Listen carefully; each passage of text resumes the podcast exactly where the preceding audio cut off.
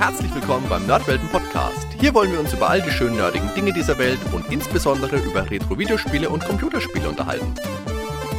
Also macht's euch bequem, spitzt die Ohren und dann viel Spaß mit der heutigen Folge.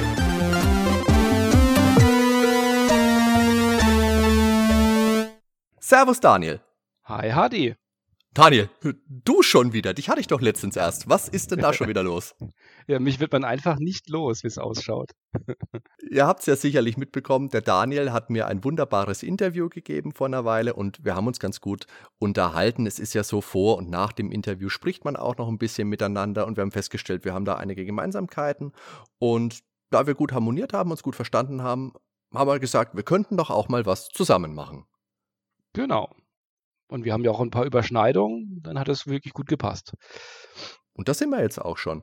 Wir haben uns jetzt für dieses erste ja, dieses erste Zusammenarbeiten jetzt mal kein Spiel per se ausgesucht. Ich finde es immer lustig, wenn irgendein Moderator von dem Thema herumredet, als wüsste nicht jeder schon längst, um was es geht, weil es ja im Titel normalerweise immer drinsteht. Also es geht natürlich heute um Gaming mit Kids. Und das soll in diesem Zusammenhang aber um Gottes Willen auch keine Belehrung sein, sondern es ist lediglich ein Blick darauf, wie zwei Väter, die selbst seit Kindheit Gamer sind, das mit ihren Kindern regeln. Und vielleicht auch ein bisschen interessant, weil ja, wir könnte man, denke ich, sagen, wir sind ja jetzt die erste Generation, die wirklich so von Kindheit auf mit dem Gaming aufgewachsen ist, Daniel, oder? Also zumindest mal, es gibt ja immer so Zwischengenerationen, sage ich mal. Jetzt vielleicht welche, die jetzt nochmal so zehn Jahre älter sind, vielleicht jetzt so um die 50. Vielleicht gibt es da dann auch schon welche, aber das war natürlich dann nochmal deutlich, deutlich kleinere Gruppe dann und auch schon äh, auf den wirklich ganz alten Sachen. Ich glaube, also zumindest mal bei mir in der Familie war es auf jeden Fall so bin der größere Bruder. Meine Schwester kam dann nach mir. Meine Eltern hatten äh, selbst äh, natürlich äh, nichts zu tun mit, mit Spielen. Und es ist natürlich auch so, dass Kinder, es sind halt einfach Kinder, die spielen gerne, die werden von bunten, mit schöner Musik vielleicht versehenen Videospielen einfach magisch angezogen. Und gerade wenn man in einem Haushalt aufwächst, in dem Videospiele sehr präsent sind, bei uns läuft jetzt natürlich nicht rund um die Uhr die, die Kiste, meine Güte. Aber ich persönlich zu Hause, ich habe meine Videospiele auch schön, schön drapiert, in Vitrinen aufgestellt und das ist einfach ein dominantes Thema bei uns. Mhm. Und deswegen haben wir uns gedacht, wir fassen jetzt mal so für uns vielleicht zusammen, wie das in unserer Kindheit war mit dem Gaming, wie es sich so entwickelt hat und was so die Unterschiede sind zu unseren Kindern, wie wir da mit den Videospielen umgehen, wie unsere Kinder auf die Spiele reagieren, aber auch wie unsere Kinder auf die alten Spiele reagieren, die wir so gespielt haben. Und beginnen möchten wir mit dem Thema, wie unterscheidet sich denn das Spielen unserer Kinder mit dem Spielen unserer Kindheit? Mhm. Wie war denn das früher bei dir, Daniel? Wie hast du denn angefangen? Also ich habe so richtig angefangen mit dem C64, äh, eher etwas später natürlich in seiner Laufbahn, weil ich bin, ich bin jetzt gerade 40 und ich habe den so ungefähr mit 10 bekommen, das heißt, das war dann so 88. Da war er ja noch aktuell, aber der Amiga ist ja gerade schon rausgekommen und das waren so eher so die letzten Jahre und ich habe da das dann den Backlog natürlich nachgespielt von dem System. Aber wir hatten bei uns in der Familie auch schon vorher ähm, so ein VCS-Klon, wie es da Tausende gab. Das muss dann auch schon Mitte der 80er, vielleicht sogar in den frühen 80ern gewesen sein, mit so einem Drehknauf. Ich weiß jetzt allerdings nicht mehr, was für einer das genau war, ähm, auf dem man dann so dieses klassische Pong einfach spielen konnte, mhm, von links nach äh, rechts. Mhm. Das hieß dann Tennis und Eishockey und keine Ahnung was, aber es war eigentlich immer, immer das, Gleiche, vielleicht ja, mal ein Strich mehr. Da gab es ja wie Sand am Meer. Äh, ich habe da auch schon mal ein bisschen recherchiert, äh, was es da alles gab, das ist ja der Wahnsinn. Ich glaube, was einfach damals war, insbesondere war, dass, dass die Verfügbarkeit anders war. Ja. Wenn man sich ein Spiel gekauft hat oder das Spiel in irgendeiner Form anders bekommen hat, man hatte nicht diese Auswahl.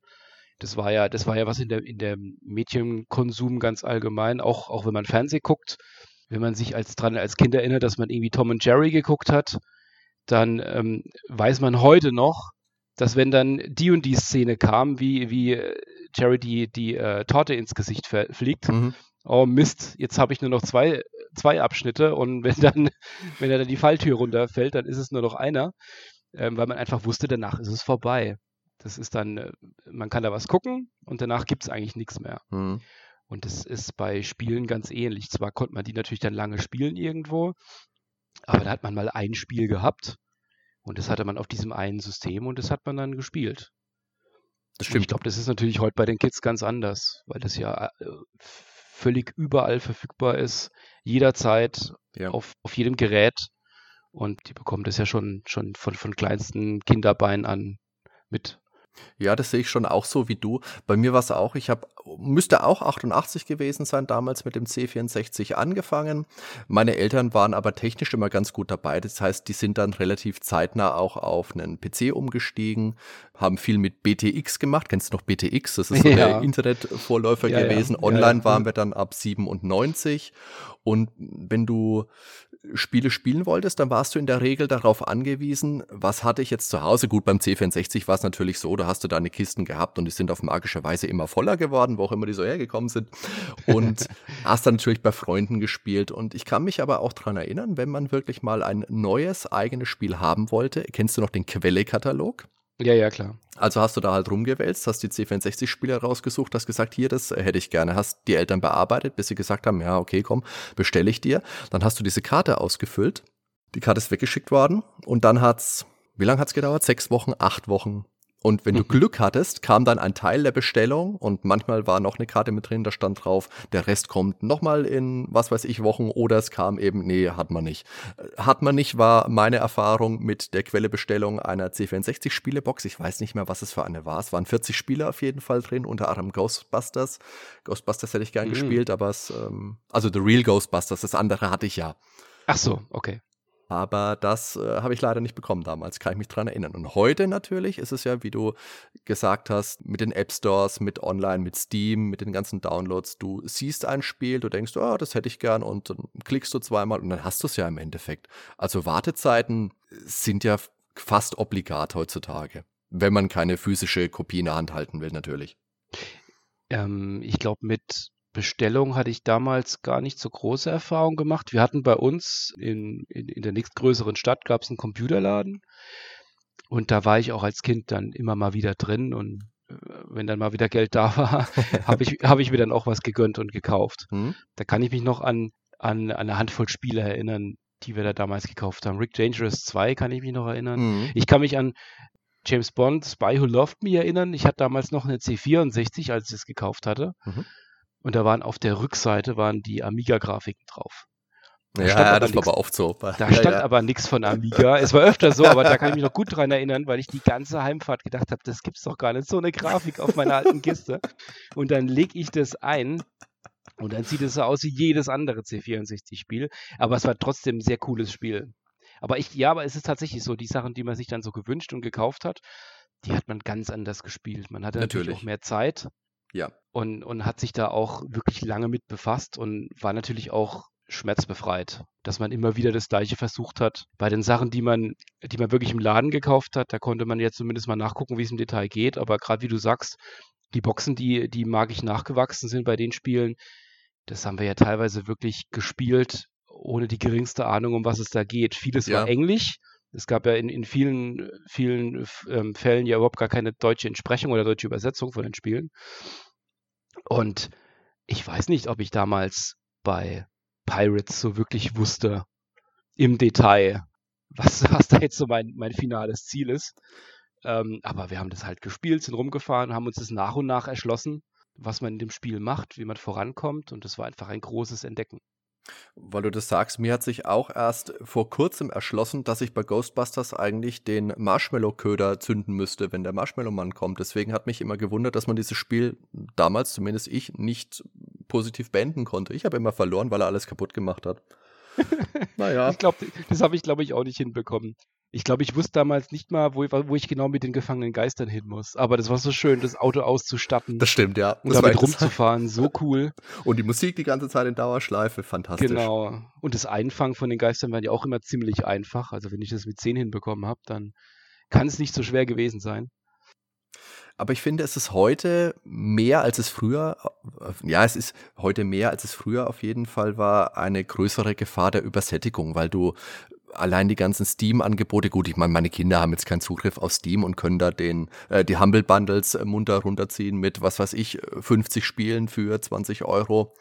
Die man nie spielt. Die man nie spielt, das ist das große Problem. Ich kann mich dran erinnern, ich hatte vor, das ist jetzt bestimmt auch schon wieder zehn Jahre her, das, die große Bredouille, dass am gleichen Tag Skyward Sword für die Wii, also Zelda Skyward Sword und Skyrim für die Xbox rausgekommen sind. Damals bin ich Mhm. zweigleisig gefahren mit den Konsolen, hatte die beiden Knallerspiele in der Hand und halt leider nur ein Leben und mir überlegt, was, was mache ich denn nur?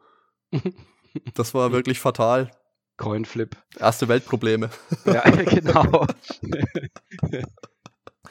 Gut, jetzt haben wir aber die Kinder, die wirklich Zugriff auf wirklich viel haben. Wie gesagt, die, die App Stores, die Downloads, die was auch immer.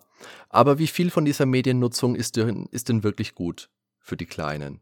Haben wir das überhaupt gesagt? Also meine Kinder sind sieben Jahre und fünf Jahre. Ich habe zwei Jungs, die natürlich auch sehr interessiert sind an dem, was ich so mache, weil, wie gesagt, hier steht viel rum. Ich mache relativ viel mit Videospielen. Und die sind da auch schon sehr offen. Wie ist denn das mit deinen Kids? Also meine sind acht und vier, Junge und Mädchen. Die Tochter ist die große und äh, mein Sohn ist der Kleine. Die sind auch sehr interessiert. Das ist bei uns tatsächlich so, ähm, die kriegen jetzt gar nicht so viel mit, dass ich spiele. Das ist für mich eher etwas, das ich dann abends mache, auch wenn die Kids im Bett sind. Hm? Aber gerade am Wochenende natürlich dann schon, dass es auch mitbekommen. Genau. Aber für die ist es natürlich schon was äh, völlig normales Video- und Computerspiele. Die haben beide so ein Kindle Fire Hm? mit so einem Kids-Abo drauf, das wir dann reglementiert haben, also relativ kurze Zeit am Tag an, an das Gerät dran dürfen, auch mit reglementiert, wie viel sie was gucken dürfen und wie viel sie ähm, Spiele spielen dürfen. Ja. Und die sitzen dann halt, also sitzen wir natürlich dann mit dabei und kriegen das dann auch mit, was sie da so tun. Das ist natürlich ein geschützter Bereich, das ist schon mal das Gute. Also gerade was, was so das irgendwas Schauen angeht, ist es natürlich äh, einmal kuratiert und zum anderen hat man da eben auch selbst dann einen guten Überblick, was da passiert. Und da ist es dann tatsächlich so, dass man auch mal so beobachten kann, wie so die eigene Auswahl eigentlich ist an Themen.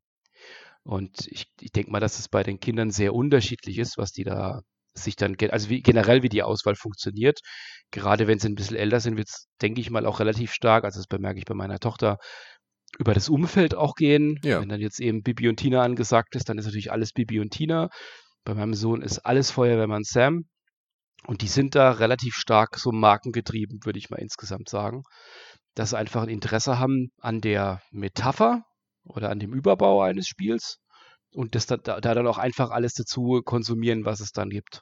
Genau, und da aber auch dann, entschuldige, wenn ich da kurz reingrätsche, aber da sind sie dann auch relativ offen für alles. Also es ist ja oft so, dass die Spiele mit den Lizenzen, das war ja zu unserer Zeit schon so, das ist ja in der Regel echt ganz schön große Grütze.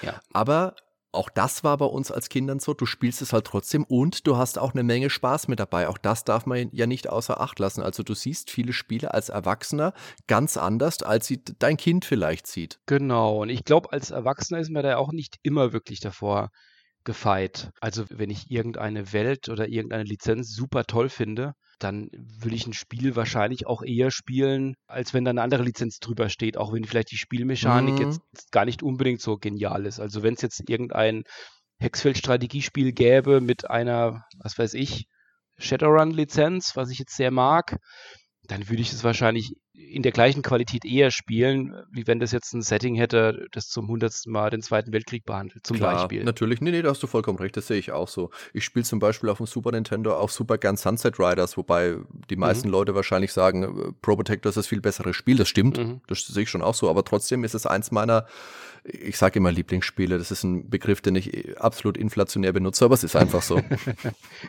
ist ja okay. man, hat, man hat immer ein Lieblingsspiel, am Ende sind es halt 50 Aber oder so. ja, ja, 150. Also ich Ja. finde schon auch, bei meinen Kindern ist es wichtig, die Kinder an die digitalen Medien kontrolliert heranzuführen. Den Umgang mit dem PC, mit der Konsole, auch mit Handy, auch mit Tablet. Meine Kinder haben jetzt kein eigenes Handy. Tablet dürfen sie ab und zu mal mit ran. Was ich ganz schlimm finde, Mhm. Wenn ich im Restaurant sitze und neben mir sehe, da sitzen auch Leute mit Kindern und sie stellen dem Kind Tablet hin, sieht man im Urlaub klassischerweise ganz oft, lassen irgendwas laufen, damit das Kind einfach ruhig ist. Grauenhaft. Mhm. Ja, das ist dann halt die Berieselung. Ne? Ja. Und da wird es natürlich dann wirklich kompliziert oder beziehungsweise dann einfach schwierig, weil ich sag mal, es gibt ja, ich bin da jetzt ja auch kein Psychologe und eben, ich bekomme jetzt auch nur das mit, was ich dann jeweils dann so recherchiert bekomme oder lese. Im Allgemeinen wird ja, wird ja äh, konstatiert, dass man eigentlich bis zu einem gewissen Alter möglichst überhaupt gar nichts konsumieren sollte, Ja, was in irgendeiner Form mit ja. flimmernden Bildern an, angeht. Und dann wirklich sehr, sehr, sehr begrenzt auch nur. Mhm. Ich glaube mal, wenn jetzt ein Kind aufwächst in einem, in einem Haushalt, das halt auch einfach da sehr affin ist, krie- kriegen die wahrscheinlich schon ein bisschen mehr ab. Aber äh, jedes Kind ist da auch irgendwo anders. Natürlich. Und was ich bei mir bemerke, was natürlich wiederum lustig ist, wenn ich jetzt mal so zurückdenke, vielleicht an meine Eltern, wenn ich jetzt Fernseh gucke oder vielleicht zu viel Fernseh gucke und die mir sagen würden, jetzt mach doch mal was Vernünftiges, jetzt les mal was oder keine Ahnung. Und ähm, ich sehe bei meinem, bei meinem Sohn, dass er irgendwie am, am äh, Tablet vielleicht irgendwie was gucken will, dass ich dann eher zu ihm sage, dann spiel doch jetzt wenigstens mal was. Das ist eher, das ist eher schon so, das ist so, ich sag, das ist was Vernünftiges, ne? Also jetzt mal, spiele mal ein vernünftiges Spiel. Aber tatsächlich äh, merke ich auch, dass ähm, wenn man, wenn man den Kids die Wahl gibt, zumindest ist es bei mir so, dass sie eher was spielen. Ja, das ist bei mir aber ist, auch äh, so. Tatsächlich, ähm, das ist halt interaktiv und äh, ja. Das ist bei uns aber, wie gesagt, genau das Gleiche. Wenn sie kommen und fragen, ey, dürfen wir was angucken? Dann sage ich, ja klar, wenn ihr was gucken wollt, könnt ihr was gucken, ihr könnt aber auch was spielen. Dann schauen sie sich meistens an und dann sagen sie in der Regel einstimmig, ja, ja, dann spielen wir lieber was. Allerdings sind meine zwei auch generell recht interessiert an dem, was ich so mache. Ich habe einen Raspberry zu Hause, an dem ich viel rumschreibe, an dem ich über RetroPie Datenbanken editiere und eigene Videosnaps mit reinmache und sowas. Und auch am Podcasten sind sie interessiert. Also so wie wir früher halt Kassette aufgenommen haben, hocken die sich halt auch hin. Dann nehme ich mit den beiden ab und zu ein bisschen was auf. Da haben sie auch viel Spaß dran.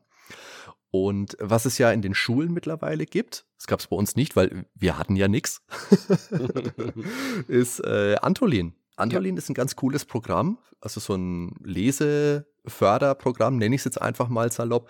Das heißt, die Kinder lesen ein Buch und können sich dann auf Antolin auf dieser Datenbank anmelden. Das sind in der Regel, also bei uns auch die Lehrer mit angemeldet, die Grundschullehrerin. Und dann werden zu den Büchern, die gelesen worden sind, Fragen gestellt. Für jede Frage gibt es dann Punkte. Und am Ende hat man halt eine Punktzahl erreicht, für die es dann, weiß ich nicht, was gibt. Was ich allerdings an Antolin jetzt nicht so schön finde, ist, wenn du eine falsche Antwort eingibst, dann bekommst du wieder Minuspunkte dafür. Mhm. Das ist eine ziemlich harte Bestrafung. Ja, ist es in der Tat. Also ich weiß jetzt nicht, ob dann wirklich von der Gesamtwertung am Ende was abging. Wahrscheinlich ist es wie in der Schule, wenn du einen Multiple-Choice-Test hattest. Die sind ja auch so bewertet worden bei uns, was ich damals schon nicht verstanden habe. Und dass du halt am schlimmsten Fall halt null Punkte für einen Leseaufwand bekommst. Mhm. Was aber natürlich auch schon nicht schön ist, dann so ein negatives Ergebnis um die Ohren geklatscht zu bekommen. Ja. Antolin haben wir, haben wir bei uns auch. Ähm, war vor allen Dingen so in der ersten Klasse so relativ angesagt. Jetzt in der zweiten hat es ein bisschen nachgelassen. Ähm, also ich sehe es jetzt bei meiner Tochter, die, die Kids, die finden dann irgendwann, was sie, was sie einfach interessiert. Die verschiedenen Buchreihen, die es dann ja auch jeweils gibt. Und das so nach und nach, wenn es mit dem Lesen funktioniert, also wenn auch das schnellere Lesen funktioniert, dann, dann äh, geht es dann auch tatsächlich ohne extrinsische Motivation. Ist so mein Eindruck. Ja. Ist bei meiner Tochter. Aber was die jetzt in der, jetzt in, also sie ist jetzt in der zweiten Klasse ähm, und die haben jetzt auch im zweiten Halbjahr dann eine Buchvorstellung. Hm, ja. Und ja, weiß nicht mehr, wie das bei uns war, aber ich glaube in der zweiten Klasse Konnten wir das da so schon lesen früh? überhaupt? Ja, ja ich habe vor einer Weile habe ich mal meine ganzen alten Mickey Maus Hefte gefunden und ich hatte die Jahrgänge 85, 86 komplett. Und da war ich gerade mal sieben.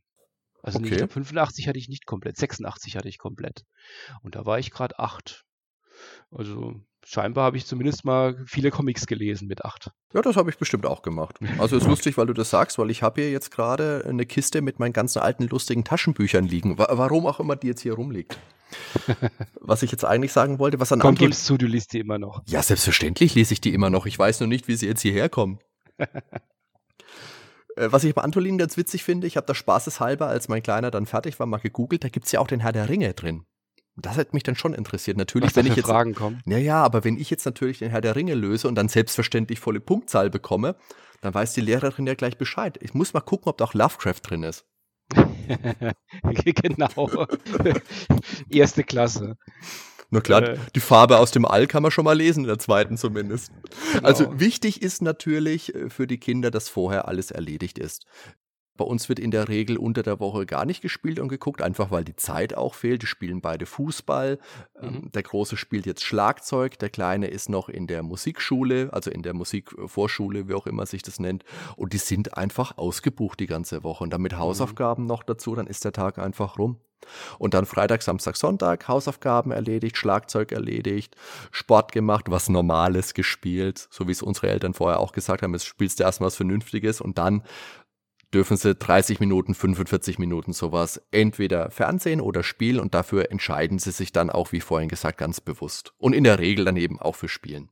Äh, natürlich dürfen sie auch mal einen Film gucken, der auch mal länger geht, aber es ist auch nicht, wie gesagt, jeden Tag. Ja, also die Zeit, die verfügbare bei den Kids, die ist auch tatsächlich einfach zu, zu voll. Wir haben jetzt nicht so arg viele äh, Vereinsthemen, aber meine Tochter ist auch ständig unterwegs, auch bei Freundinnen und ähm, hat auch ein paar Aktivitäten, die sie noch macht. Da ist mit den Hausaufgaben ist der Tag auch immer vorbei. Das ist klar. Ja, aber weil du sagst, alte Spiele, äh, beziehungsweise was richtiges spielen. Ich habe gerade letztens im Keller mal wieder die alten Sachen ausgegraben und habe da den Schatz der Inka gefunden. Schönes Spiel aus Ja, kenne ich auch noch. Super, ja. Da, die Anleitung war nicht mehr dabei, aber das ist ja heutzutage kein Problem, da findet Dank, man ja. ja alles. Und das habe ich mit meiner, das habe ich haben wir aufgebaut, haben wir dann mit meiner Tochter und meinem Sohn dann auch gespielt. Meine Tochter hat direkt dreimal gegen mich gewonnen. Na. ja, da war ich echt, echt gefrustet. Also Aber sie, sie spielt nicht so risikobehaftet wie ich. Das war ist cleverer bei dem Spiel. Wahrscheinlich. Also Brettspiele spielen wir auch relativ viel. Da habe ich ja schon mal eine Episode zu gemacht. Was bei uns auch recht, oder bei meinen Jungs hoch im Kurs steht, sind meine alten Masters of the Universe Figuren. Mhm. Die waren immer mal. Ich, ich weiß gar nicht, wo da meine sind. Die hatte ich auch. Ich hatte, ich war, es war so, zwar auf Platz zwei so bei mir. Ich war, ich habe noch mehr Mask gehabt. Okay. Dieses ähm, G.I. Joe-Verschnitt. Ja, ja, kenne ich. Halt viel filigraner natürlich. Da kann ja, ich mich genau. dran erinnern, dass ich mal von einem Kumpel eins äh, zerstört habe. Jetzt nicht mutwillig, aber es ist halt oh. einfach auseinandergebrochen, als ich es drin oh. hatte. Das, war, uh, das war fatal. Ja, ja, Mask. Naja. Ja, das, das sind die He-Man-Spieler, die haben zu viel Kraft. An Floyd Malloy kann ich mich noch erinnern. Floyd Malloy, genau. Wie spielen unsere Kinder denn heute? Also Tablet, Handy haben wir schon mal angesagt. PC, Konsole, so. Also ich weiß, früher bei mir war es so, wir hatten den C64 und in der Folge auch den PC im Wohnzimmer stehen. Das heißt, meine Eltern haben da schon auch immer ganz gut mitbekommen, was ich da jetzt wirklich so spiele. Allerdings ist es natürlich auch so gewesen, die waren halt auch manchmal irgendwo anders und dann konnte ich doch mal Barbarian spielen am C64 oder sowas. oder Speed Racer oder was da so noch unterwegs war. Meine Freunde allerdings, die hatten dann das NES, Super Nintendo, Mega Drive, was auch immer, im eigenen Zimmer stehen. Mhm. Das wäre bei mhm. uns eher nicht so denkbar gewesen, aber ich hatte auch keinen eigenen Fernseher damals. Ich hatte meinen C64 nicht in meinem Zimmer stehen, wenn ich mich recht entsinne. Den Amiga glaube ich dann schon, aber den, das, da war ich dann auch so 12, 13. Ich glaube, ich meine, dass dass der in meinem Zimmer dann stand. Meine Amiga-Zeit war dann sogar relativ kurz, zumindest mal, wenn meine, wenn die Daten, die ich so im Kopf habe, stimmen. Aber trotzdem auch sehr prägend. Mein PC habe ich dann 93 bekommen. Ich kann mich noch erinnern, der Amiga, das war ja schon so die Zeit, so, so, so, so 92, spätestens 93, dass die ganzen Amiga, also Amiga Joker und, Konso und Konsorten, ähm, so die Durchhalteparolen dann schon so angesagt hatten und man der Powerplay dann gemerkt hat, hat man den schönen Vergleich gehabt. Äh, das kommt jetzt dann vielleicht doch nicht für den Amiga, dieses Spiel. Oder unter einem 1200er sollte man es vielleicht erst gar nicht starten. Und nachdem wir uns dann durch die, den erst, das erste Wing Commander gequält hatten, auf einem Amiga 500. Das hatte ja maximal ein halbes Frame die Sekunde. Und dann auch bei einem Kumpel hatten wir dann gesehen, der hatte, der hatte einen Amiga, äh, der hatte den PC, wie er ähm, X-Wing hm. ähm, gespielt hatte. Das war so der Moment, dann, dann, wo wir dann wirklich zwei, drei Kumpels gleichzeitig quasi uns dann Amiga geholt haben, parallel zueinander. Ja, einen PC geholt haben. Ja, ja, ja, klar. Ähm, zueinander. Und da war es dann auch klar, da geht es dann weiter. Das waren damals ein 386 DX40, das weiß ich noch. Mit 105 Megabyte uh. Fest, Festplatte. Luxus. Ich glaube, unsere allererste Festplatte von 386er damals hatte 20 Megabyte. das war ein Essex dann aber wahrscheinlich. Das weiß ich nicht mehr hundertprozentig, mhm. was das war. Ich kann mich nur daran erinnern, mein Vater hat dann eine zweite Festplatte gekauft, die musste man mit, ähm, die war im Computer eingeschoben, konnte man mit dem Schlüssel drehen, konnte rausziehen, ein Riesentrum. Das Lustige aber war, ich habe mir dann zum Geburtstag Monkey Island 2 gewünscht und Monkey mhm. Island 2 auf äh, sechs Disketten, glaube ich, hat 8 Megabyte gefressen. Das heißt, gut die Hälfte war halt dann mit Monkey Island zugemüllt. Ich überlege gerade, äh, Monkey Island 2. Ja, das habe ich noch auf dem Amiga, glaube ich, gespielt. Das hatte, ich glaube, Monkey Island 2 und Indiana Jones 4, die hatten beide, ich glaube, elf Disketten, wenn ich mich recht ja, erinnere. Ja, das waren unfassbar viele Disketten. Und ich hatte kein ja. Wechsellaufwerk, das oh war kein. Spaß. Das glaube ich dir aufs Wort. Ich kann mich daran erinnern, dass ich Monkey Island damals zuerst beim Freund gesehen habe und dann eben gesagt habe, das will ich auch unbedingt haben. Und bei mir war es dann eben die PC-Version. Ein bisschen unabhängiger wurde ich dann, als ich meinen Gameboy bekommen habe. Einfach mhm. aus dem Grund, dass der Gameboy portabel war. Da konntest du spielen, wo du willst, auch im Zimmer, auf dem Bett liegend, auf dem, keine Ahnung, am Schreibtisch sitzend. Da war es aber dann natürlich auch so, dass Nintendo da hauptsächlich Spiele für veröffentlicht hat, die man dann da auch problemlos ohne Aufsicht spielen konnte. Genau. Also so Mortal Kombat und sowas hatte ich ja damals nicht. Und ich hätte es auch für den Gameboy nicht gewollt. Nee, da gibt's ohne rote Farbe macht ja Mortal Kombat auch irgendwie keinen nein, Sinn. Nein, nein, auch keinen Spaß. äh, genau, nee, da war ja, da hat man Zelda gehabt, Super Mario, die ersten beiden, die ja sehr unterschiedlich waren auf dem Gameboy, wenn ich noch erinnern kann. Ähm, ich weiß, dass wir damals, mit, als wir mit der Schule unterwegs waren, Jugendherberge, da hatten, damals war das, hatten wir hatten ganz viele in der Klasse einen Gameboy mhm. und da haben wir wirklich dann gegeneinander mit Linkkabel dann Deiner Blaster gespielt. Hattet ihr zufällig auch den Vier-Spieler-Adapter? Ich glaube nicht. Ich glaube, wir haben das immer so immer zwei gegeneinander gemacht. Ich weiß auch ja. gar nicht, ob das bei äh, Bomberman Diner Blaster überhaupt ging am Game Boy. Aber es gab ja diesen Vier-Spieler-Adapter, der ja, war ja. bei diesem Formel-1-Spiel mit dabei. Und ich habe aber auch niemanden gekannt, der das hatte. Ich habe Tetris mit meiner Schwester gespielt und Nintendo World Cup. Und ansonsten kann ich mich an gar nicht viele Spiele erinnern, die ich via Linkkabel gespielt hätte. Aber der Game Boy, der hat schon ein bisschen Unabhängigkeit dann reingebracht. Das auf jeden Fall ich denke halt, wenn man den heutigen Kids zeigen würde und vielleicht ein bisschen abgedunkelten Raum hat, würden sie fragen, warum er nicht an ist. Weil der hatte ja damals kein Backlight. Und das war ja so dieses klassische, wenn man in der Dämmerung im Auto hinten saß und noch gespielt hat, wenn man gehofft hat, dass so die Straßenlaternen langsam ja. angehen, dass man so kurz was erhascht. Aber es gab ja natürlich auch diese Add-ons für den Gameboy ja. mit Lupe, mit Licht, mit genau. hast du nicht gesehen. Wahnsinn. Hatte ich aber gar nichts. Nee, ich auch nicht. Ich habe auch oldschool wirklich den Bildschirm immer so gedreht, dass ich irgendwie irgendwas erinnern kann. Ich kann mich ja äh, gesehen, äh, gesehen hat. Ich kann mich erinnern, wir sind damals in den ähm, Skiurlaub gefahren nach Österreich und ich habe durch die Bank damals Mystic Quest auf dem Gameboy gespielt. Heutzutage weiß ich nicht, wie ich da irgendwas erkennen konnte. Mein ja. Gameboy äh, ja. steht ja noch hinten, der funktioniert auch noch und den habe ich meinen Jungs auch schon vorgeführt. Die sind auch an dem Kasten an sich, weil das ja wirklich, hieß ja damals schon Backstein, weil das einfach so ein, so ein richtiger Klotz ist. Ja, ja, ja, ja. Genau, aber heute ist es ja dann tatsächlich einfach was anderes. Es gibt mehr Geräte, man hat auch, es, es geht ja auch so langsam weg, ähm, was jetzt vielleicht zur DS-Zeit ja jetzt noch, noch stark war, dass man dediziert sich eine Konsole geholt hat, also ein, ein Gerät, das zu, zum Spielen da ist. Mhm. Seit die Smartphone-Revolution losging mit dem iPhone, uns diese Multipurpose-Geräte gibt, hat sich das ja alles auf ähm, alle möglichen Plattformen des Spiels dann auch verlagert. Ja, das stimmt schon, aber würdest du jetzt sagen, dass du ein Spiel, das es für, sagen wir mal, für, für Android oder für iOS und auf dem naja, auf Konsole gibt. Nehmen wir beispielsweise mal äh, Secret of Mana. Ich greife mhm. jetzt einfach mal voraus. Das ist was, was in Zukunft vielleicht mal hier behandelt werden wird.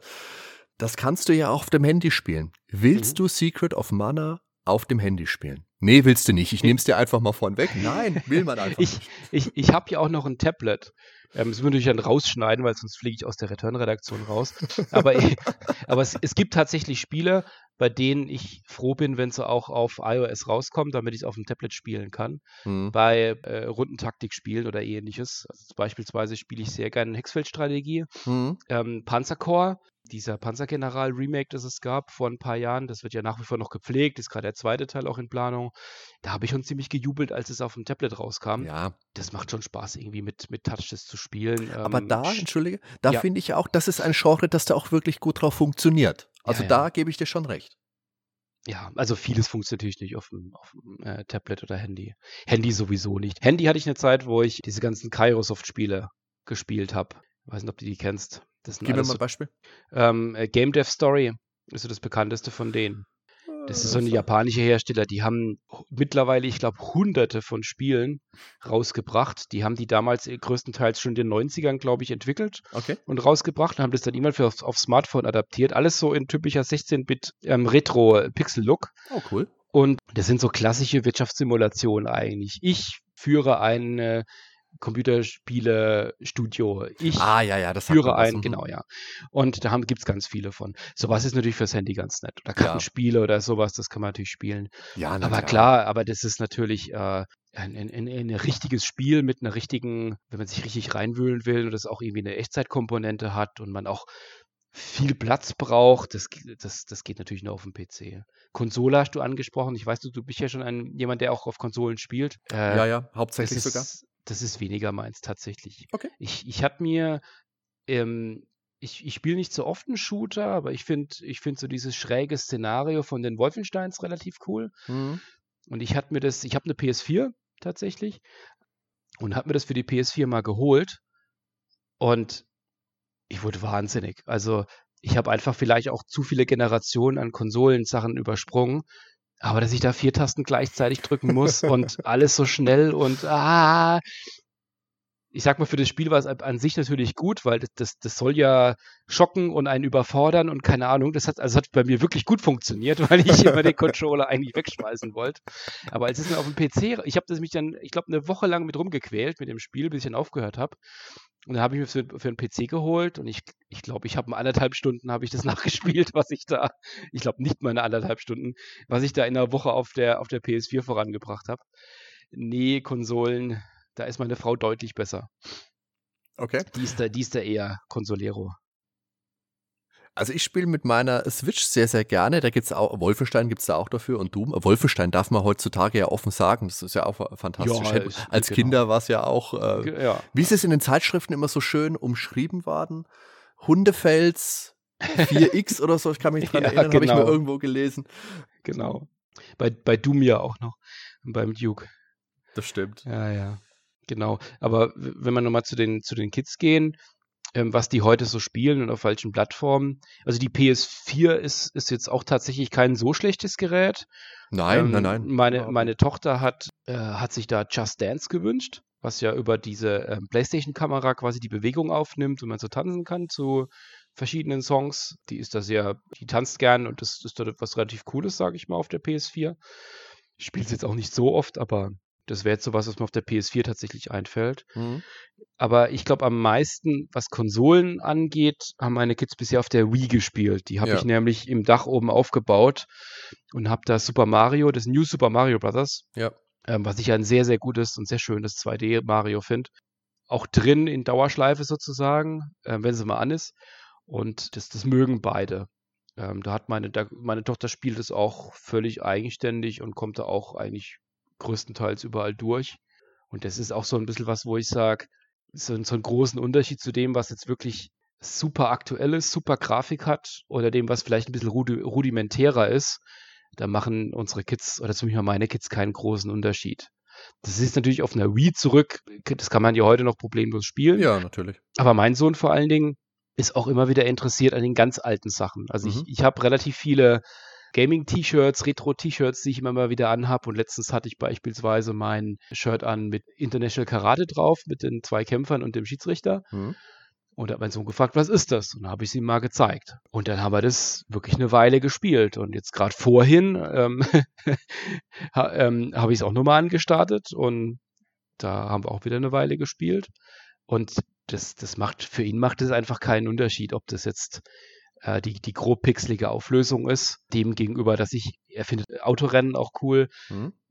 Der guckt sich mit mir Outrun an oder Lotus ähm, in der Amiga-Version. Oder auch, wenn ich mal ein, ein Dirt spiele. Das äh, ist für ihn eigentlich austauschbar.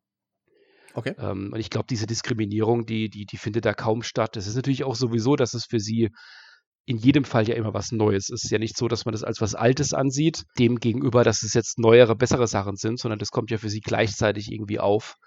Und ich glaube, solange mhm. die sich auch nicht allzu tief dann im Detail mit den Sachen beschäftigen, finden sie das alles spannend. Ja, ja, das, das sehe ich auch so, ja. Auf, auf den ganzen Touchgeräten ist es so, dass, äh, was ich relativ cool finde, sind diese, ich sag mal, Puzzlespiele, sowas wie, wie Where's My Water und ähnliches. Mhm ähm, wo man sich, wo man so äh, ein bisschen knobeln muss, ähm, Sachen einfrieren und äh, irgendwie ähm, sich den Weg bahnt, wo das Wasser hinkommt und so weiter. Das haben meine Kids auch schon öfter mal gespielt. Das finden sie auch ziemlich cool und so, das, sowas mag ich tatsächlich auch. Das ist auch ideal so für Touch ausgelegt. Hm. Also was wir relativ, was heißt relativ viel, was meine Kids gerne, sagen wir mal, spielen würden, City Skylines. Das mhm. geht so in die Richtung SimCity, nur halt viel komplexer heute natürlich.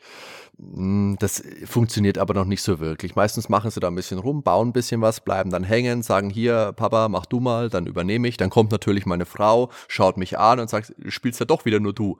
Dann sage ich, ja, aber na, ich musste doch, naja. Deswegen spielen sie ja doch eher SimCity auf dem Super Nintendo. Was super funktioniert, was seit Generationen immer wieder Spaß macht und wahrscheinlich in Generationen auch immer noch Spaß machen wird, ist natürlich Mario Kart. Mhm. Und Mario Kart 8 hat jetzt eben diesen großen Vorteil, dass du Spielhilfen mit drin hast. Du kannst automatisch Gas geben lassen, du kannst verhindern, dass er in Abgründe fährt und so kommt auch der, kommt auch der Kleine mal zu Erfolgserlebnissen. Das ist echt ganz schön. Und wie gesagt, ich kann ja gar nicht sagen, wie oft wir Mario Kart schon gespielt haben mit den Kids. Da spielt meine Frau dann auch ähm, ab und zu mit das ist einfach echt immer eine Mords Gaudi. War es 1993, 92 mit dem ersten und wird es in 40 Jahren wahrscheinlich immer noch sein mit Mario Kart 28. Ja, ich beobachte auch, dass diese eher klassischen Sachen, dass das eher etwas ist, was man mit den Kids dann auch gemeinsam spielen kann. Also was du jetzt meintest mit City Skylines, das ist bei mir ganz ähnlich. Also wenn ich jetzt mal wirklich privat mich mal wirklich wo reinwühlen will und wirklich den ganzen Abend ein Spiel spiele und das vielleicht auch mal über ein, zwei Wochen hinweg, dauerhaft, dann sind es in aller Regel auch wirklich Strategiespiele. Ich ja. spiele die, die Total War-Reihe, spiele ich relativ vieles. Frostpunk fand ich jetzt sehr cool aus dem letzten Jahr. Aber das, die, die Spiele sind relativ inkompatibel dann jetzt tatsächlich zu kleinen Kindern meines Erachtens. Ja, die gucken klar. dann mal zu, aber die können da halt relativ wenig machen. Deswegen glaube glaub ich so insgesamt Sachen, die ich mit meinen Kids spiele, sind eher, eher ältere Sachen oder Sachen, die ich jetzt für die Return eben teste. Mhm. Ähm, Jump'n'Runs, die man da spielt, da, da gucken sie mir mit dran, da schnappen sich mal das Gamepad. Und ja, wie gesagt, Lotus ist, ist sowas beispielsweise, was äh, auch total rudimentär ist, wenn ich überlege, wie wir das früher gespielt haben. Und da ist man heutzutage als Erwachsener hoffnungslos unterfordert mit dem Spiel. Das ist ja immer nur links, rechts. Das stimmt, aber die Musik ähm, von Lotus ist immer noch großartig. Ja, super, keine Frage. Aber ähm, Outrun ist tatsächlich anspruchsvoller. Auf der, da, da, kan, da kannte ich ja nur die C64-Version. Also ich okay. hatte früher nur die C64-Version von mhm. Outrun. Hm. Ich glaube auch nochmal auf dem Amiga später. Aber man kann ja jetzt ja schön, auch bei archive.org, kann man ja sich alles anspielen. Da gibt es ja auch die, die ganzen Arcade-Varianten. Äh, ja. Und ähm, die Arcade-Variante von Outrun, das ist ja schon ziemlich cool. Ich meine, das ist Mitte 80er, aber sie wird natürlich aussehen wie ein Spiel, das auf Heimkonsolen in den frühen 90ern rauskam. Aber es ist natürlich bockschwer. Das ist halt so klassisch Insert Next Coin aus, äh, äh, angelegt. Das ist dann schon, ja. schon, schon viel Re Reaktionsvermögen, das man da braucht. Aber das fand mein Sohn auch total super. Das haben auch meine beiden Kids dann zu zweit gespielt. Mein Sohn gibt Gas und meine Tochter steuert. ja, das hat man mal so an ein, zwei Wochenenden, wo sie das gemacht haben. Lego City Undercover spielen meine Jungs doch ganz gerne. Das mhm. ist so eine Art Lego GTA kann man es vielleicht mal überspitzt darstellen. Es ist natürlich lang nicht so brutal. Es ist einfach Open World. Du kannst in alle Autos reinspringen. Aber das ist eine sehr kindgerechte und vor allem auch sehr, sehr witzige Sache. Also das ist was, was ich dann auch immer ganz gern mit ihnen gespielt habe. Oh und man kann es auch zu zweit spielen. Das ist auch super. Mit Splitscreen, der eine links, der andere rechts. Muss ich nicht abwechseln. Minecraft spielen sie gerne. Mhm. Natürlich jetzt nicht so, so mörderkomplex, dass sie da großartig irgendwelche Schaltsysteme oder was bauen, aber sie buddeln einfach ein bisschen vor sich hin, bauen ein bisschen im Kreativmodus. Minecraft ist auch ein schönes Spiel für Jungs, für Kinder all, allgemein. Ja, denke ich auch tatsächlich. Und dann natürlich äh, FIFA, FIFA 18 immer noch, spielen sie gerne, Mario, Mario Odyssey. Breath of the Wild lasse ich sie dosiert spielen, das mhm. heißt, da bin ich damit dabei und lasse sie halt in der Welt ein bisschen rumlaufen. Also es gibt dann schon so, so Tempel, die finde ich ein bisschen zu gruselig. Die würde ich jetzt nicht unbedingt äh, machen lassen, aber so in der offenen Welt rumkraxeln und sowas, das auf jeden Fall. SteamWorld Dick ist was, mhm. was wir noch ganz gern mhm. gespielt haben. Und da habe ich dann auch ein bisschen so die Kurve geschlagen zu älteren Spielen. Also mhm. SteamWorld Dick haben sie mit Spaß gehabt, das wollten sie immer mal spielen, haben dann immer gefragt nach dem Grabspielen. Natürlich, was suchst du dann mal als lustiger Retro-Gamer raus? Du lässt sie mal Dick Duck spielen und du lässt sie natürlich auch mal Boulder Dash spielen. Mhm. Und ja, wie gesagt, das sind einfach Spiele, die ein sehr einfaches Spielprinzip haben. Du buddelst durch die Gegend, du versuchst die Diamanten einzusammeln und im Idealfall nicht vom Stein erschlagen zu werden. Und damit kommen sie einfach super mit zurecht, um jetzt nochmal zu sagen, im Vergleich zu City Skylines, wo du am besten tausend Sachen auf einmal managen musst, wenn du es gut spielen willst. Aber deshalb funktionieren halt viele von den alten Sachen auch heute noch sehr, sehr gut und kannst du dir auch heute noch sehr, sehr gut mit den Kindern spielen, weil sie halt einfach im Kern relativ simpel sind. Du musst nicht viel beachten, du musst nicht viel, mm, ja, viel beachten können, vielleicht schon. Es ist das Klassische, was man immer wieder gerne ausgräbt. Es ist leicht zu lernen, aber schwer zu meistern. Und das ist einfach ideal, wenn du mit den Kids spielst. Ja, es ist auch bei den alten Sachen, natürlich kann man heute nicht mehr alles gut spielen. Natürlich. Ich war, ich, ich war jetzt bei International Karate, war ich sehr überrascht, wie gut man das heute noch spielen kann.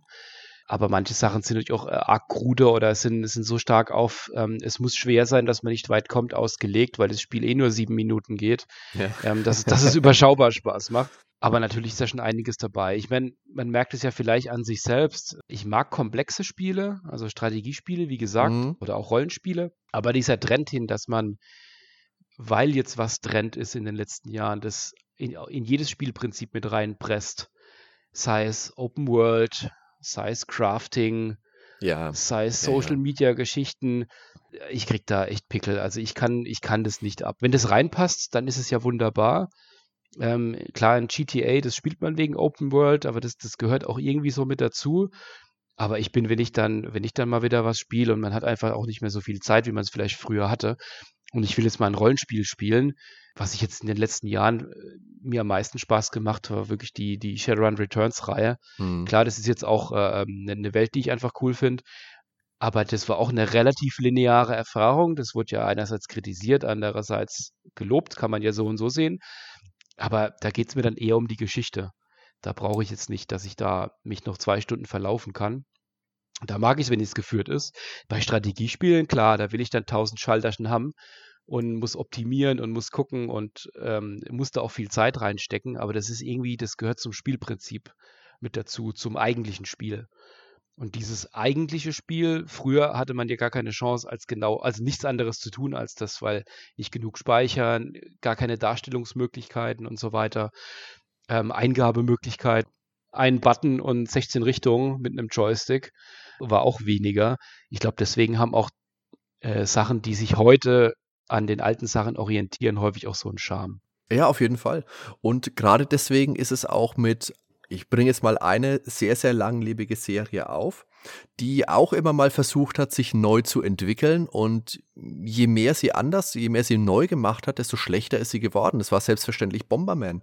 Mhm. Bomberman hat seinen Zenit mit, sagen wir, zu Super Nintendo-Zeiten oder TurboGrafx-Zeiten mit Bomberman 93, 94 sowas mhm. gehabt. Und äh, dann ist es im Endeffekt immer nur noch das gleiche Spiel gewesen, das neu rausgebracht wurde. Bis sie sich dann auf der Xbox 360 war es, glaube ich, Bomberman Zero müsste das gewesen sein, wo sie sich gedacht haben, jetzt machen wir das Ganze mal realistisch mit irgendwelchen Kampfrobotern, mhm. mit echter Grafik und es war einfach furchtbar, es wollte ja kein Mensch spielen. Aber Bomberman ja. funktioniert heute immer noch großartig. Meine Kinder lieben Bomberman. Es macht unglaublich viel Spaß heute auch immer noch.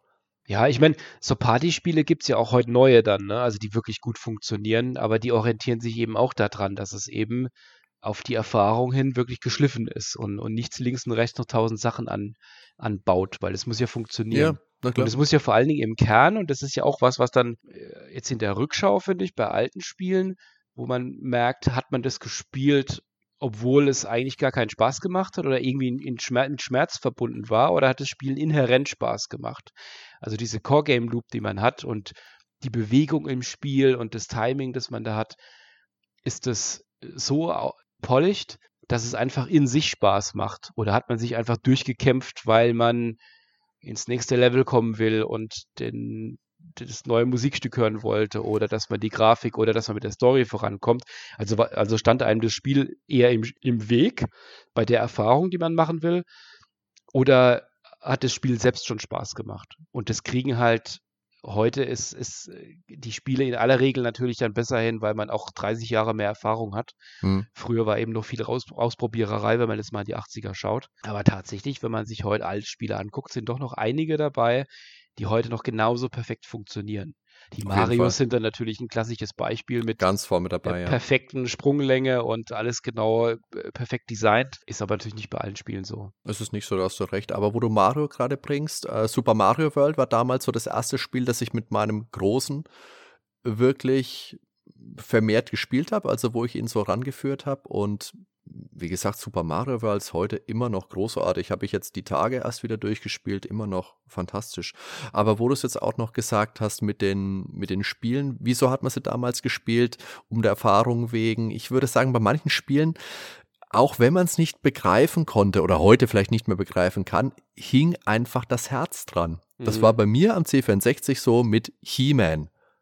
Kennst du He-Man C64, das Jump'n'Run? Also das Jump'n'Run ist es nicht so wirklich. Adventure, Jump'n'Run. Ich bin mir nicht sicher, ob ich es damals gespielt habe. Ich, ich kenne es ich, ich kenn's aus Videos, aber ich, ich weiß nicht, ob ich es damals hatte. Ich also ich, ich bin mir schon sicher, dass ich damals als Kind schon gewusst habe, das ist einfach, das ist einfach Mist. Es ist einfach kein gutes Spiel. Aber ich habe es wirklich, wirklich viel gespielt, weil es war He-Man, es lief die Musik die ganze Zeit und ich habe es schon echt gern gehabt. Ja, da, ich meine, du hast ja selbst gesagt, du hast ja auch mit He-Man-Figuren gespielt. Da war halt einfach die, die, die Szenerie, die Metapher, die da drüber Natürlich. steht, einfach dann auch nur mal maßgeblich, ne? Das Natürlich, das ist wieder so wie, wie eingangs, als du gesagt hast, eben bei deinen Kindern mit Bibi und Tina und oder Feuerwehrmann Sam. Genau. Wobei He-Man natürlich um einiges cooler ist, aber das brauchen wir hier nicht diskutieren. aber genau. was auch ganz witzig war, ich habe das, glaube ich, auch in meiner in der Podcast-Folge zu Maniac Mansion gesagt. Ich habe Maniac Mansion damals, damals nochmal komplett durchgespielt und habe mich da am PC gesetzt, habe das vorbereitet. Dann kam der Große von der Schule, ist oben, ich habe meinen PC oben auf der Galerie stehen, ist also alles offen. Er ist vorbeigekommen und gesagt: Ey, was machst denn du da? Ja, ich spiele was. Ja, lass mich mal, okay, setzt er sich hin und kennst, Maniac Mansion beginnt da, die Kinder stehen im Dunkeln vor dem Haus und das erste Rätsel, das du wirklich lösen musst, ist in dieses Haus hineinzukommen. Mhm. Und er sagt, okay, was muss ich denn da jetzt machen? Du musst in dieses Haus. Oh ja, mach ich die Tür auf. Na, die Tür ist zu. Okay. Dann hat er sich überlegt, okay, muss ich einen Schlüssel suchen, der könnte im Gebüsch sein, bis er die Türmatte gesehen hat und sich gesagt hat, ey, unter der Türmatte ist bestimmt der Schlüssel. Und dann hat er so ein bisschen gespielt, ist in die Küche gekommen, wollte die Kettensäge natürlich unbedingt benutzen. Also ganz fasziniert alles das, was wir früher auch so gespielt haben, wollte er eben auch machen. Maniac Menschen auch ein ganz tolles Beispiel dafür, für ein Spiel, das heute noch großartig funktioniert. Das ist auch tatsächlich so ein Adventure-Thema. Ich habe ja auch immer gerne Adventures gespielt. Ähm, das war auch sowas, was ich meiner Frau auch tatsächlich viel zusammengespielt habe. Ähm, früher auch noch die späteren Dedelic-Sachen zum Teil. Mhm. Ähm, aber da ist auch zu viel Komplexität mittlerweile reingekommen. Also früher, gerade wenn man sich, wenn man sich die heute mal anschaut, wie die damals waren, die hatten ja auch gar nicht zu viele Hotspots, ne? Ähm, das war überschaubar von der Menge an Gegenständen, die man hatte. Und die, die Rätsel waren klar nach Adventure-Logik in irgendeiner Form, aber es war trotzdem nachvollziehbar. Ich habe tatsächlich mit modernen Adventures das Spiel, äh, das, das, das Problem, dass man, man löst da zig Rätsel und ist da ewig unterwegs und dann kommt man in einen neuen Raum rein. Ich hatte das mit Deponia tatsächlich. Das habe mhm. ich irgendwann mittendrin mal abgebrochen. Oder was heißt mittendrin, vielleicht was auch nach einem Drittel oder früher ich habe da gespielt und habe da rumgerätselt und bin irgendwie weitergekommen. Und dann kam ich an einen Ort und habe dann so mir die Hotspots, Hotspots anzeigen lassen und da gingen irgendwie gefühlt 40 Hotspots auf. Ich sagte, nee, nein, das ist, das ist für mich ein, hier liegen jetzt 70 Steine, die ich einzeln wegtragen muss und ich will ja vorankommen. Und das finde ich eigentlich lustig, weil das, das, das ein Genre, das mittlerweile so in der Nische gelandet ist, früher eigentlich mal dieses, dieses, man, man will dem Spieler nicht zu viele Steine in den Weg legen, man will einen Fortschritt haben, gefühlt früher fast besser gemacht hat als heute. Ich weiß nicht, ob ich da einen kompletten Überblick habe, aber mit der Auswahl, die ich so habe, ist mein Gefühl, dass das bei den alten Spielen einfach weniger drin war und dadurch auch ein bisschen flotter voranging. Auch wenn man natürlich damals ziemlich aufgeschmissen war, wenn man nicht weiterkam oder auf die nächste Powerplay warten musste. Oh ja. Wir hatten damals, das weiß ich noch, zu zweit Sam Max durchgespielt, relativ flott und hatten dann auch eine, eine Lösung geschrieben und dann die Powerplay geschickt. Wir waren, glaube ich, ein bisschen zu spät. Jemand anders kam, da hat es dann in der nächsten Ausgabe dann drin gehabt und hat die damals, ich glaube, es waren 777 Mark, 333 Mark, ja, eher, ne? Ja. Irgendwie sowas äh, bekommen. Das war sehr schade, aber. Also ich kann das schon auch nachvollziehen, was du jetzt gerade gesagt hast. Allerdings, ich habe dann irgendwann auch aufgehört, Adventures zu spielen Also ihr habt natürlich die ganzen alten Klassiker habe ich sehr, sehr gern gespielt. Die LucasArts-Spiele liebe ich über alles. Sierra äh, kannst mich mitjagen. Und das letzte, was ich wirklich dann gespielt habe, wo ich mich dran erinnern kann gerade, war also von den neuen Sachen, ich habe auf der Switch nochmal Grim Fandango mir nochmal geholt, die Remasters, aber Thimbleweed Park, das, mhm. wo ich mich wirklich komplett neu reinfuchsen musste. Und da war es für mich aber schon auch so. Das war ja eher so auf den Trichter gemacht. Du hast ein altes LucasArts-Spiel, das äh, keiner jemals gefunden hat und bam, hier ist es. Also das war der Ansatzpunkt, den Ron Gilbert und der Gary Winnick da verfolgt haben. Genau. Aber ganz den Flair hat es für mich eben nicht gehabt, eben weil es zu ausladend, zu groß war und die Rätsel teilweise mir dann auch zu, zu komplex waren. Da hast du einen Gegenstand gehabt, wo muss ich jetzt damit hin? Das, ah, hm, das war mir zu weitläufig einfach. Das trifft es vielleicht am besten.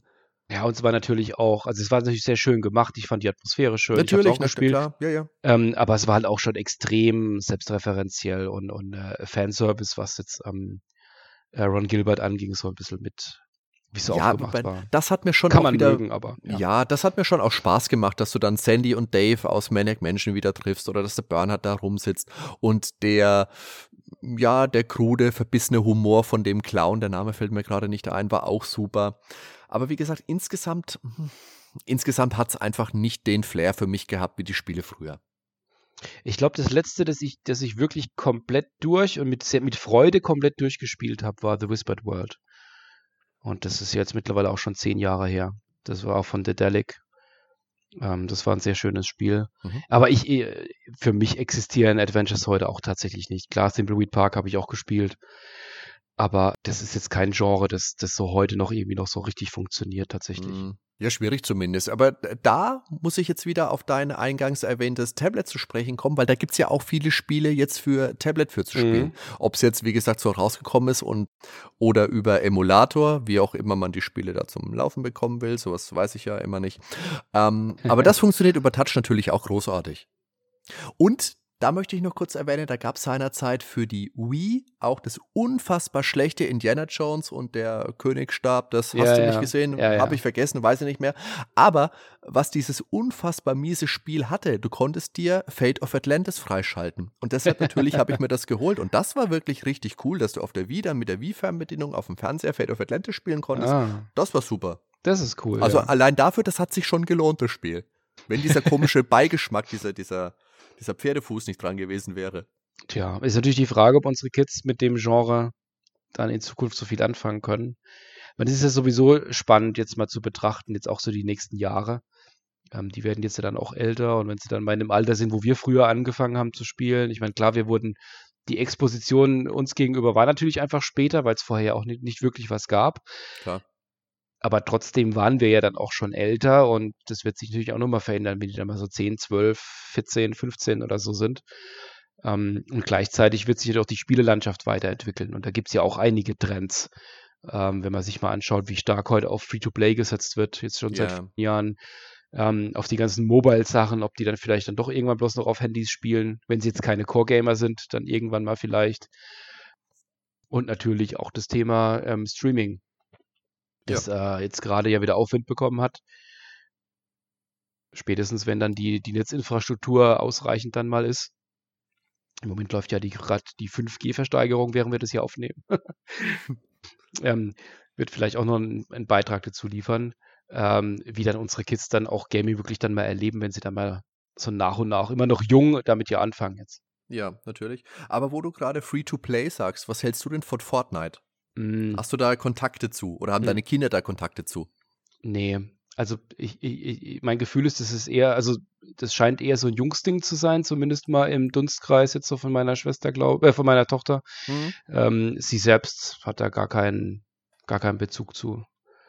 Ähm, also bei uns ist es schon so, dass gerade diese Meme-Tänze bei den Kindern natürlich ganz, ganz hoch im Kurs stehen. Mhm. Und mein Sohn schon auch immer mal ankam und gesagt, ey, haben wir nicht Fortnite. Ich möchte mal Fortnite spielen. Hat es bei Freunden halt natürlich gesehen. Und ja, ich habe Fortnite mir auch mal irgendwann mal geladen, habe mir das angeschaut und habe festgestellt, das ist überhaupt nichts für mich, weil mir dieses ganze Battle Royale Prinzip überhaupt nicht zusagt. Aber das ist jetzt auch was, wo ich sagen würde, das würde ich ihn jetzt nicht unbedingt spielen lassen. Mhm. Einfach aus dem Grund, weil ich den Ansatz nicht mag wie gesagt, dieses äh, Free-to-Play ja, schöne ja, Sache, aber Battle Royale äh, 99 ja. gehen rein und du hast einfach einen super Frustfaktor mit dabei, weil 98 verlieren ja immer. Ja, genau. nee, wie gesagt, es ist auf putzig gemacht, obwohl es ein Shooter ist. Die äh, besiegten Charaktere liegen nicht irgendwo im Gras, sondern die werden wegteleportiert. Also es ist schon, ja, sie versuchen es möglichst kindgerecht zu machen, aber trotzdem ist es was, wo ich meine Kinder jetzt eher nicht spielen lassen wollte. Ja, ich, es, es ist ja auch, Fortnite kam ja, glaube ich, mal ab 12 raus und wurde dann hochgestuft auf ab 16, glaube ich sogar. Das habe ich jetzt gar nicht im Kopf, okay? Ja. Ja, vermutlich halt auch wegen dem, was da so passiert. Ja, nee, natürlich. Ich, ich, ich, ich habe da tatsächlich auch gar keinen, also ich selbst habe da gar keinerlei Bezug dazu. Also weder so, also Free-to-Play, Battle Royale. Was kommt als nächstes? Crafting. das ist tatsächlich aber auch mit drin in Fortnite. Gecraftet ja, ja. wird da auch. Ja, das ist nee. ja das, was er die ganze Zeit zu mir gesagt hat. Das ist das gleiche wie Minecraft. Nee, ist es nicht. Spiel genau, Minecraft. Genau, ja, genau. Aber auch ein interessanter Punkt, den du gerade so unbewusst wahrscheinlich angeschnitten hast mit dem ab 12, ab 16. Was ist mit der FSK? Wie viel Aussagekraft hat denn die FSK auf jetzt Spiele, die du deine Kinder spielen lässt? Also ich bin, ich bin da ja eher sehr vorsichtig tatsächlich. Ähm, so, ich, ich, ich, mag selbst keine Gewalt äh, unbedingt ja. in Spielen. Also klar spiele ich da gelegentlich. Ich habe ich hab jetzt gerade von Wolfenstein gesprochen. Ja, das hätte ich dir ich hätte es dir gleich unter die Nase gerieben, Daniel. Das wäre schon gleich gekommen. Schön, dass du es selber machst. Aber, aber äh, das ist einfach eine Erfahrung, die da nun mal so drin steht. Aber in aller Regel, wie gesagt, bin ich ja eher so Strategiespieler. Mhm. Und mit meinen Kids. Mit ähm, Panzern wohlgemerkt, mit, Daniel, ja? genau, Zweiter Weltkrieg und ja. die Aber die Gewalt, nee, keine Gewalt, nee. keine nee, Gewalt, abstrakte nein. Gewalt. ja. Wie bei Frostpunk, da sieht man das ja auch nicht, wenn man die Kinder arbeiten lässt. Nee, aber wenn die da, wenn die dabei sind, dann, ich, ich spiele dann mal vielleicht äh, irgendwie ein Fußballspiel oder also eher, eher harmlose Sachen sie, sie spielen ja meistens dann wirklich ein ausgewähltes Spiel, wie jetzt ein Mario oder, oder Just Dance oder haben auf ihren Tablets die, die Sachen drauf. Auf den Tablets können sie ja frei wählen zwischen Spielen. Da gibt es aber direkt auch eine Altersbeschränkung und die ist, die haben wir auch sehr hart eingestellt mhm. und gucken da auch genau, was sie da machen. Ich glaube, das wird, im Moment wird da noch nichts wirklich nachgefragt. Ich weiß nicht, ob das von ihr dann mal noch kommt, aber sie, da sie eher so, ich Tanz spiele und keine Ahnung, was mit Pferden vielleicht, habe ich bei ihr weniger die Sorge. Bei ihm kann ich mir das vielleicht eher vorstellen, dass er da relativ früh mit anfängt. Ich meine, du hast zwei Jungs, das ist einfach was anderes, glaube ich. Dass er da mal früh mit irgendwas kommt, weil die seine Kumpels das auch machen. Ja, genau. Dem, dem muss man sich dann irgendwann stellen und dann halt schauen, ähm, wie man damit umgeht. Ja, das sehe ich. Aber ich gucke da heute tatsächlich auch anders drauf, wie in dem, als ich, als ich äh, jünger war. Ich meine, die, die Darstellung in den Spielen, das war ja alles noch Pixelhaufen in den, in den späten 80ern. Aber auch die späteren Spiele, die es dann gab, in den frühen 90ern vielleicht, ähm, Doom und so weiter und die ganzen Shooter, da waren wir halt zumindest mal schon so 14, 15, 16 da ist man schon in, in einem gewissen Alter, wobei mich das jetzt dann mit, mit 14 auch nicht, also mich selbst nicht groß gejuckt hätte, wenn das ähm, dann Spiel ab 18 ist. Im Gegenteil, logischerweise. Genau, na klar. Aber ich gucke da heute auf die Spiele schon anders drauf. Das, ja. Das, das ist einfach und dann überlegt man schon, wie, wie sehr ist es in dem Alter zuträglich. Aber andererseits versuche ich trotzdem auch ein bisschen entspannt drauf zu gucken, weil ich denke, bei uns war es ja auch nicht viel anders. Ja, das ist eben der Punkt, das sehe ich auch sehr essentiell. Bei mir ist es, denke ich, auch so, ich glaube, wenn ich damals in dem Alter von meinem Sohn gewesen wäre, sagen wir mal so sieben, acht, ich hätte auch absolut kein Problem damit gesehen, wenn ich jetzt Fortnite gespielt hätte. Ja, vermutlich, ja. Aber äh, für mich ist es schon so ein Ding, dass die Jungs jetzt eigentlich nicht eigentlich tatsächlich nur Spiele spielen, die ich selber schon gespielt habe und mhm. wo ich einschätzen kann, was passiert da so und mh, mm, würde ich ihnen zutrauen, dass sie das abhaben können, was da so auf sie zukommt. Mhm. Das macht aber, ja auch Sinn. Ja, also, na klar, aber das kannst du, denke ich, äh, prinzipiell jetzt auch nicht immer voraussetzen, wenn du jetzt ein Spiel nee. hast, wo FSK, was weiß ich, draufsteht. Nehmen wir mal meinetwegen, äh, ich muss jetzt lügen, Star Wars Episode 4 Muss ja überlegen, welche Episode das ist. Also der, der klassische Krieg der Mhm. Sterne ist ja ab sechs. Ne? Ja, Aber auch nicht so ja, wirklich. Na, auch nicht so wirklich, genau. Und das ist aber auch ein Punkt, wo ich später dann erst äh, mit draufgekommen bin. Meine Frau ja sowieso schon, die hat immer gesagt, ja, warte noch ein bisschen, warte noch ein bisschen, warte noch ein bisschen, das müssen die jetzt noch nicht unbedingt gucken. Mm, ich glaube, so langsam vielleicht dann doch mal. Wo, wo, wobei natürlich, man, man, muss natürlich mal schauen. Also die Beobachtung, die ich jetzt gemacht habe, ist, dass ähm, wenn es darum geht, dass schlimme Sachen passieren in Filmen, ähm, also wirklich dramatische Sachen passieren, gefühlt kommen die Kids damit deutlich besser klar, also zumindest mal als meine persönliche Einschätzung war. Das war jetzt gerade bei den Mädels, war jetzt ja vor zwei, drei Jahren der große Hype mit ähm, ähm, Anna und Elsa, hier Eiskönigin. Mhm. Ähm, das das, das äh, kannst du eigentlich gar nicht so sehr mitbekommen haben, wie das, was das für ein Hype war mit zwei Jungs. Äh, Daniel, täusch, täusche dich nicht, wie oft ich die Eiskönigin gesehen habe. okay, okay. Ähm, und ähm, aber das, aber äh, genau, wenn du gesehen hast, ich meine, das ist ja schon nicht ohne, was da passiert. Also da Also ich kann mich die, jetzt an den da schmelzenden sterben die Eltern erinnern. relativ früh und die, Ja, genau, mhm. die, die Mädels, die entfremden sich voneinander und also wenn man das als Erwachsener guckt, ich habe schon gedacht, so, hui, das ist ja eher Drama. Aber Disney-Filme waren doch schon immer so, Daniel. Mm, Ja, Wenn du so drüber ja. nachdenkst, so die Ja, ganzen. Disney-Filme, gerade die, die ganz alten, Bambi, Bambi, ja. Super Geschichte. Eine Arbeitskollegin hat mir mal erzählt, sie hat ihre Tochter früher immer, wenn die halt mal länger auf war und dann sagen, gesagt hat, ich möchte jetzt noch mit euch was gucken und dann von ähm, 20.15 Uhr bis zur ersten Werbung durfte die da mitgucken und dann hat die Mutter gesagt, so der Film ist aus, du musst jetzt ins Bett gehen. Und dann habe ich ihr schatzeshalber mal unter die Nase gerieben, also hat die ihr ganzes Leben lang geglaubt, Bambi ist zu Ende, wenn die Mutter stirbt. Aber ja, Bambi, Dumbo, ganz, ganz schlimm, wenn du so Mm, drüber mm. nachdenkst. Die alten Man wurde gemobbt ohne Ende. ne? Ja, furchtbar, ja, der ja. arme Elefant. Ja. Aber, aber Kids gehen da irgendwie mit den Emotionen irgendwie entspannter um, glaube ich. Ich habe Genau. das, glaube ich, als Kind auch nicht so schlimm aufgenommen. Nee, ich auch überhaupt nicht. Das ist mir erst viel später aufgefallen. Ja.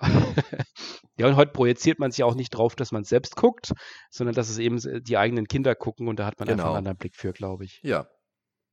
Aber gut, das war wahrscheinlich bei, bei unseren Eltern ganz ähnlich. Man merkt ja, man merkt ja so nach und nach, ähm, man versteht ja seine Eltern immer besser mit jedem Jahr. Ja, ja, aber ähm, die wenn Eltern wandeln sich ja auch mit jedem Jahr weiter. Was meine Eltern zu, zum Beispiel, meine Eltern immer meine Großeltern ein bisschen kritisiert haben, oh, bei euch guckt das Kind immer so viel fern oder darf er immer so viel. Ja, das hat sich jetzt doch auch ein bisschen gewandelt. Mhm, mhm. Aber das ist ja auch in Ordnung. Ich glaube, das ist einfach ein ganz normaler Prozess.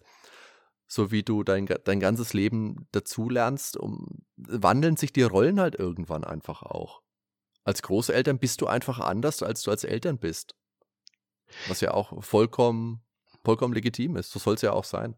Ja, denke ich auch. Also das, das klassische Großeltern, die sehen ja die, die Kids nicht jeden Tag und dann Genau. kann man auch jedes Verwöhnprogramm dann mal anstatten. Dann gibt es vielleicht mehr Süßkram und mehr TV, aber solange das dann dosiert ist, dann, äh, Genau. dann passt es ja auch wieder. Okay, Daniel, dann würde ich sagen, kommen wir langsam zu unserem Resümee für die heutige Folge Gaming mit Kids. Also ich denke, wir sind uns einig, wichtig ist es, Kinder an digitale Medien heranzuführen. Das ist einfach ein vitaler Aspekt ihres Lebens. Es wird sie ihr ganzes Leben lang begleiten und spielerisch funktioniert sowas einfach am allerbesten. Aber es muss natürlich kindgerecht sein, es sollte begleitend sein, also durch die Eltern begleitet sein, zeitlich reguliert und bedacht, also nicht willkürlich und selbst überlassen. Das kann ich nur unterschreiben, ja. Also ich glaube, es macht keinen Sinn, dass man, dass man das komplett vorenthält. Nein. Gerade wenn man ja auch selbst, selbst da sehr affin ist und da unterwegs ist, ähm, wäre das ja auch ziemlich geheuchelt. Man müsste den Kindern ja auch was vormachen und ähm, das, das ist einfach auch ähm, viel, viel stärker verbreitet. Ich meine, in, als wir noch Kinder waren, auch, auch noch ein bisschen später da hin- hinten raus mit 10, 11, 12, da war es ja nicht so, dass jeder gespielt hat. Heute macht es einfach jeder, dadurch, dass es überall verfügbar ist. Und äh, es ist ja auch wichtig, gerade weil digitale Medien dann auch wirklich überall später mal in ihrem Leben eine Rolle spielen werden, dass es auch relevant ist, dass sie früh, früh damit in Kontakt kommen und damit auch äh, sich auseinandersetzen. Aber es darf halt nicht dafür da sein, dass es eine reine Zerstreuung ist, weil die Kids müssen noch was lernen, die sind noch im Wachstum. Ähm, äh, zwei Stunden TV heißt zwei Stunden nicht wirklich, also zwei Stunden nichts gelernt sozusagen. Aber so ein, so ein gewisser Umgang, äh, gerade bei Spielen, ähm, auch auf den verschiedenen Plattformen, ähm, ist wunderbar. Und ich glaube auch, dass man äh, den Kids so ein bisschen näher bringen kann, wenn man selbst früher gespielt hat, auch die alten Spiele, gerade jetzt im Moment noch in dem Alter, wo sie das auch vielleicht interessant finden. Ich weiß nicht, ob das vielleicht irgendwann mal nachlässt, wenn dann die Fortnite-Zeit losgeht. Ähm, ist ja auch eine, eine spannende Erfahrung für, für alle Beteiligte. Genau, auf jeden Fall. Also Gaming ist vollkommen legitim, aber es sollte eben dem Alter und dem Stand des Kindes angepasst sein. Genau. Und man sollte, wie bei allen im Leben, nicht übertreiben. Genau. Das denke ich ist ein gutes Schlusswort. Daniel, ich danke dir. Du meinst, dir wir sprechen schon zu lange. Naja, irgendwann ist genug und die Leute sollen ja auch mal wieder anschalten. Wenn man nicht aufhört, kann man nicht wieder anfangen, sage ich immer. Ja, richtig, richtig. Also dann bedanke ich mich bei unseren Zuhörern und bei dir natürlich, Daniel, und wünsche euch allen noch einen schönen Tag. Ciao, macht's gut. Ciao.